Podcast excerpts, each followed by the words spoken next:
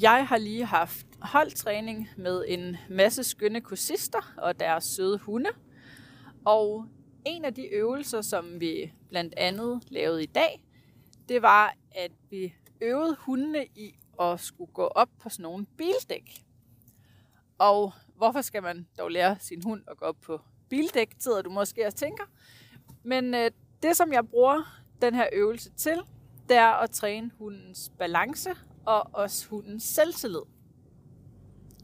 Fordi det, som jeg træner, når jeg laver den her øvelse, det er, at jeg lærer hundene at gå på de her bildæk. Det vil sige, at de skal ikke træde ned i de her huller, der er imellem, men de skal altså balancere på dækkene. Og noget, som jeg gør rigtig meget ud af, og siger mange gange til mine kursister, det er, at de ikke må lokke deres hund. Jeg vil ikke have, at hunden skal gå op på de her dæk, ved at man sætter en godbid foran snuden på hunden. Og det vil jeg ikke, fordi jeg har set rigtig mange gange, at det kan gå virkelig galt. Selvom de her dæk ikke er specielt høje, så vil det være nok for nogle hunde til, at hvis de bliver lukket op med en godbid, og så falder ned, at de så bliver bange for at gå op på de her dæk. Og det vil bare være rigtig ærgerligt, fordi så skal man til at starte forfra. Men det, som jeg til gengæld bruger, det er, at kursisterne de selv kan flytte sig i forhold til deres hund. Så når hunden tilbyder noget adfærd, når hunden altså selv tager noget initiativ til at gå på dækkene eller gå hen mod dækkene, så kan de belønne hunden for det. Ellers bruger jeg også det, man kalder et håndtarget, hvor hunden på forhånd har lært, at man kan gå hen og dutte på hånden på en håndflade, og så får man ros og belønning for det. Fordi hvis man bruger det her håndtarget, altså sin håndflade, til at flytte hunden hen til det her dæk, hvis nu hunden er bange for at gå op på dækkene, hvis de så bliver lokket med en godbid, så kan de godt stå og være sådan lidt ambivalente, fordi de vil rigtig gerne have den her godbid, men måske tør de ikke helt at gå hen til de her dæk. Men hvorimod, hvis man bruger det her håndtarget, det er, at hunden så stille og roligt går hen til hånden, når hunden er klar, så vil det udløse ros. Det kunne være et klik, som betyder, at det her det er rigtigt. Og derefter får hunden så en godbid. Og når man gør det på den her måde, så er risikoen for, at man kommer til at overskride hundens grænser, den er altså ikke så stor. Og hvis nu hunden alligevel falder ned fra de her dæk, så ja, selvfølgelig kan hunden godt blive bange. Men det, jeg synes, jeg ofte ser, det er, fordi de ikke har en godbid foran snuden, så er de altså lidt mere bevidste om, hvad det egentlig er, der sker. Og så kan man så sige, at de her dæk er ikke specielt høje, så hvis de lige kommer til at sætte en pote forkert, så synes jeg bare ofte, at jeg ser, at de alligevel godt tør at, at gå op på dækkene efterfølgende. Og hvis de ikke gør det, så giver man selvfølgelig hunden en pause. Men noget af det, som jeg blandt andet oplevede i dag, det var en hund, som skulle prøve de her at gå på de her dæk for første gang. Og som, som ejeren sagde til mig, så, øh, så var hendes hund faktisk bange for at, eller ikke særlig tryg ved det her med at gå op på ting. Så vi tog det bare helt stille og roligt. Og det vi gjorde, det var til at starte med, så ventede vi bare på, at hendes hund snusede til de her dæk, og når hendes hund gjorde det, så klikkede vi, som betyder, at det var rigtigt, og så fik hunden efterfølgende en godbid. Og der var ikke på noget tidspunkt, at vi ligesom tog en godbid op for en snuden og lukkede den her hund op, men vi ventede egentlig på, at den her hund selv begyndte at undersøge de her dæk. Derefter, så den her hund har lært et håndtarget, altså at gå hen mod en håndflade, uden der er en godbid i. Så det hun gjorde, det var, at hun satte sin håndflade ned, sådan at den kunne gå hen mod håndfladen. Og da den så gjorde det, til at starte med, så var det bare, at den strækte halsen lidt frem. Igen, ros for det, belønning for det.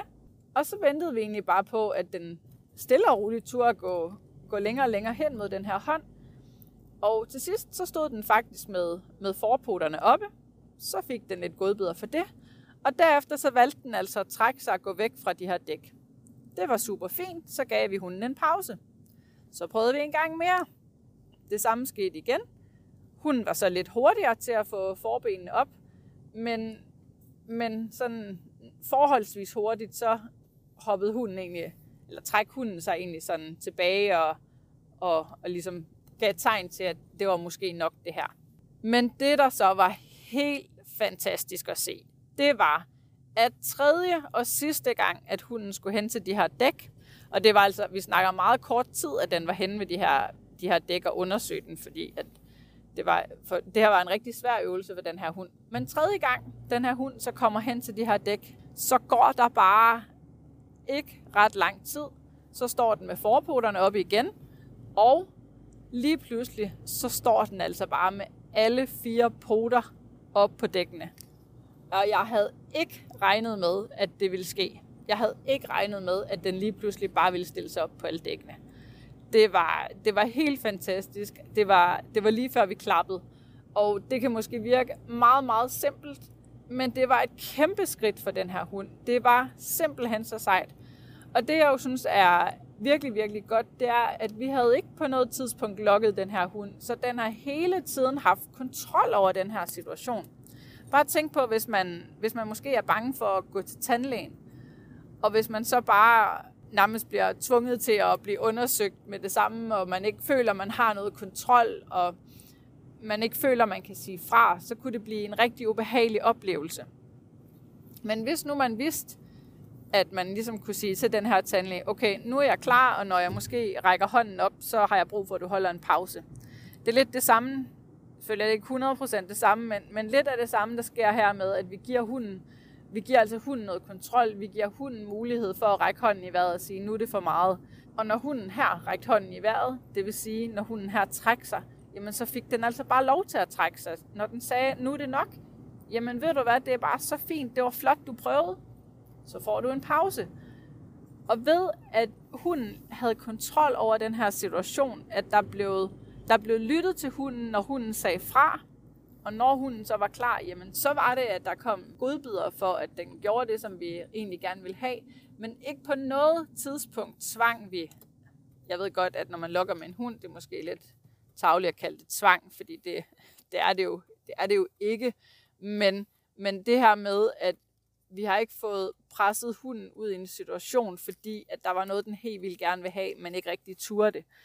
Så det her med, at hunden stille og roligt i sit eget tempo fik lov til at undersøge de her dæk, kun gik hen mod det her håndtarget, hvis den havde lyst til det. Og det, den skulle ikke engang hen og dutte på hånden, den skulle bare gå imod hånden. Altså det var virkelig få krav, vi stillede til den her hund. Og så på så kort tid, så var den bare helt op på dækkene og bevægede sig også lidt på de her dæk. Så det var, det var virkelig, virkelig fedt at se. Så jeg er slet ikke i tvivl om, at næste gang den her hund den bliver præsenteret på de her dæk, så, øh, så er jeg sikker på, at vi ser en endnu hurtigere udvikling. Og det, jeg synes, der er, der virkelig er, er godt hvis nogle øvelser, hvor hunden skal selv tage noget initiativ, når det er, at hunden er klar til det. Fordi så, så stiger hundens selvtillid. Hvis man tænker på sig selv som et eksempel. Hvis nu, at man klarer et eller andet, en eller anden opgave, så kan man jo, og man bare synes, det er gået mega godt, så kan man jo nærmest, altså lige før man kan flyve resten af dagen.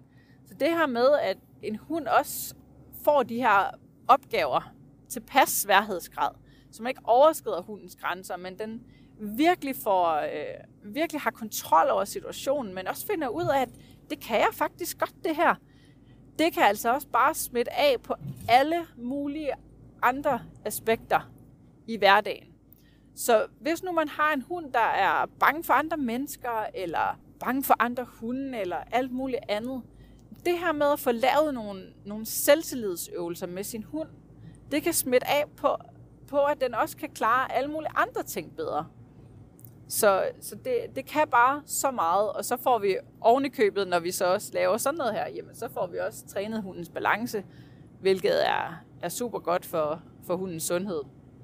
Jeg vil egentlig bare gerne dele den her oplevelse, fordi jeg synes bare, at det var, det var så dejligt at se den her hund og opleve, hvordan den bare, hvordan den bare klarede det så flot. Og øh, du kan jo prøve det med din egen hund. Hvis du har en hund, der, der kan et håndtakket, eller du kan også bare belønne din hund for at tage initiativ til at gå hen imod et eller andet, den er bange for, og så beløn den, giv den en, ros din hund for det, giv den en godbid, Lad være med at give godbiden hen imod det, din hund er bange for. Giv din hund godbiden lige der, hvor din hund er, eller kast den væk fra din hund, så, så belønningen, eller godbiden her, kommer bag ved hunden. Og så se, om, om din hund ikke også kan flytte grænser på den måde. Og husk, det handler lidt om hunden, men mest om dig.